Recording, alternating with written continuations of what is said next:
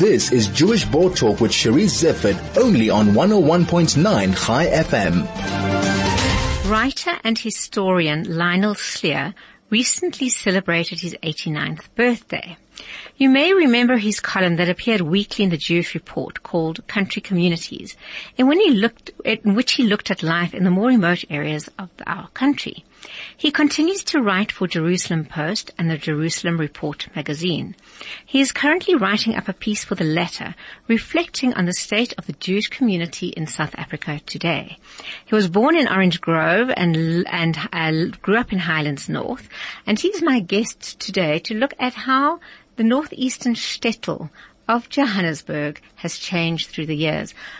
Lionel, welcome and thank you so much for joining me. Good afternoon to everybody, whatever it is, wherever, wherever you are. Lionel, you were born in Orange Grove. You grew up in Highlands North. Yes. You've written tremendously about the Jewish community in South Africa over the years. Well, when I was in Orange Grove, there was barely a Jewish community there. And then we went, moved to Highlands North because Highlands North was developing and I went to school there. Strangely enough, about a third of the pupils at Highlands North when I was there were Jewish. And one, one couldn't help noticing if, if the Jews there.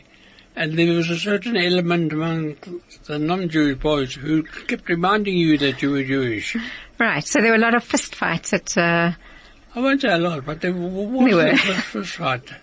yes. So Yes. demographically, um, Jews came into Johannesburg. Where did they mainly settle? Which areas? As I was growing up, Yeoville was known as a Jewish suburb. Ye- Yeoville and Berea. And that was where the Jews mostly were. Mm-hmm. And there's an old joke, what's a Jewish snob? A Jewish snob is somebody who moves from Yeoville to Houghton without staying in Orange Grove.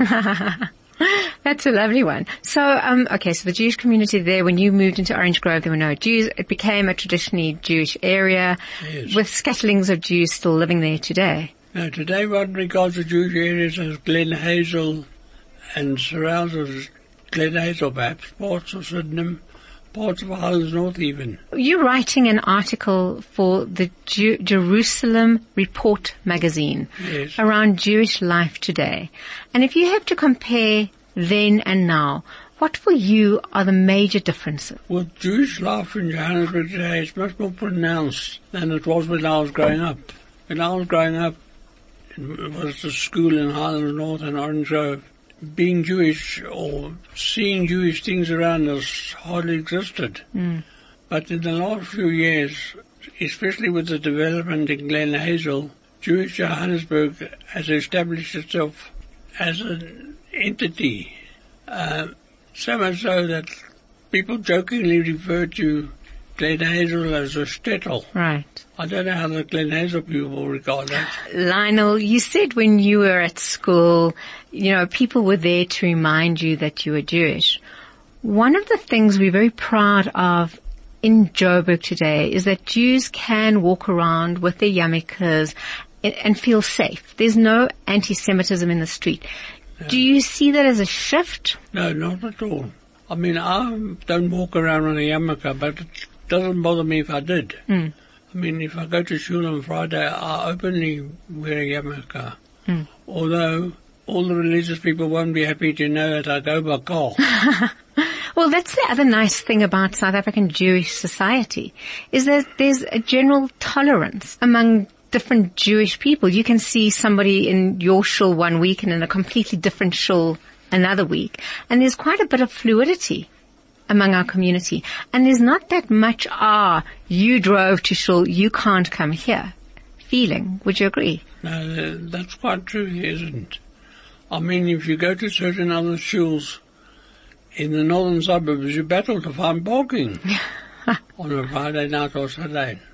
Not that I've, I've experienced it, but I, I've seen it, I've heard about it. I know it exists. In terms of when you look at your contemporaries, you know, your friends that you were with at Highlands North, where do they live now? You know, strangely enough, I've, I've thought of going onto Facebook to advertise for, for those people who did a matric the same year as I, where they were. But I haven't done it. Mm-hmm. I've been in touch with virtually none of my old school friends. Mm-hmm. I must say that some of them are, are overseas. Some of them are in West Park, I'm sorry to say. And uh, I don't really keep in touch with any of my old friends. Lionel, you wrote for quite a while for the Jewish Report. You wrote about country communities and people living in the country communities. And I know your column was very popular and people loved to kind of talk about what was happening. And I just wonder if you have some reflections on, on South Africa at that time. Well, that column was mostly rewritten for me by people who lived in the little communities. They would send me letters or send me information which I merely just put into the column. A lot of that wasn't written by me. It was rewritten by me, if, if I can say that. Just some memories from the country communities. Let me talk about Warmbaths. When I was growing up, that was the place that mo- most people here that I knew went for long weekends or for holidays. And although when we- there were a lot of Jews there, Warmbaths didn't have a, a decided Jewish flavour. I don't even know if there was a rabbi there. Pro- Probably was, wasn't. Or there was.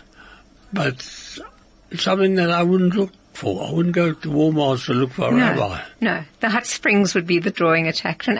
Today, but Warmbaths even changed its name. Correct. It's no longer called Warmbaths. And um, Muizenberg, do you have fond memories of Muizenberg? Well, when I was in my late teens, let's say, this was in the end of the 1940s, the early 1950s, Muizenberg became absolutely Jewish. And there's an old joke. When the state of Israel was established, and uh, America was one of the first countries to recognize Israel, and they said to General Smuts, who was Prime Minister of South Africa, going to recognize Israel? And General Smuts says, well, if you give us back Muizenberg, we'll recognize Israel. Uh, the original uh, land swap, land for peace swap. Huh? Something like that. General Smuts, by the way, was quite sympathetic to the Jews, was he? So love. Yes, no, he was. Um, he was behind the League of Nations Yes, and, and the establishment of the State of Israel. Any other comments or thoughts on early Johannesburg? I had family cousins family were in Siverwright Avenue, Doornfontein, which was, you might say, the heart of Judaism in Johannesburg. I mean, they were throw, stones throw away from Crystal Confectionery, where they got the kitkas every weekend. Right. You know, it was common, commonly done. Um, we used to go there every Saturday. They were very religious people. I mean, the father, there was, there was only a father and a mother. In their house was considered religious enough that if ever there was a passing cousin or coming up rabbi transferred to South Africa, their first place to stay at was their house at Siverwright Avenue. It was considered frum enough. And there I used to arrive with my cousins because it was very near to Ellis Park where we used to go and watch rugby. Uh, and we used to come there by tram car. And this was looked, looked down upon, you know, how, how Chassidic can you become? Or, you know, how dare you travel in a tram car on a, Shabbat? If anybody has memories of early Johannesburg that they'd like to share, you are welcome to tweet at SAJBD and we'll be happy to hear those memories. And Lionel, just to say thank you to you for sharing your early memories as you celebrate your 89th birthday and Mazel Tov. Thank you. Thank, you so much.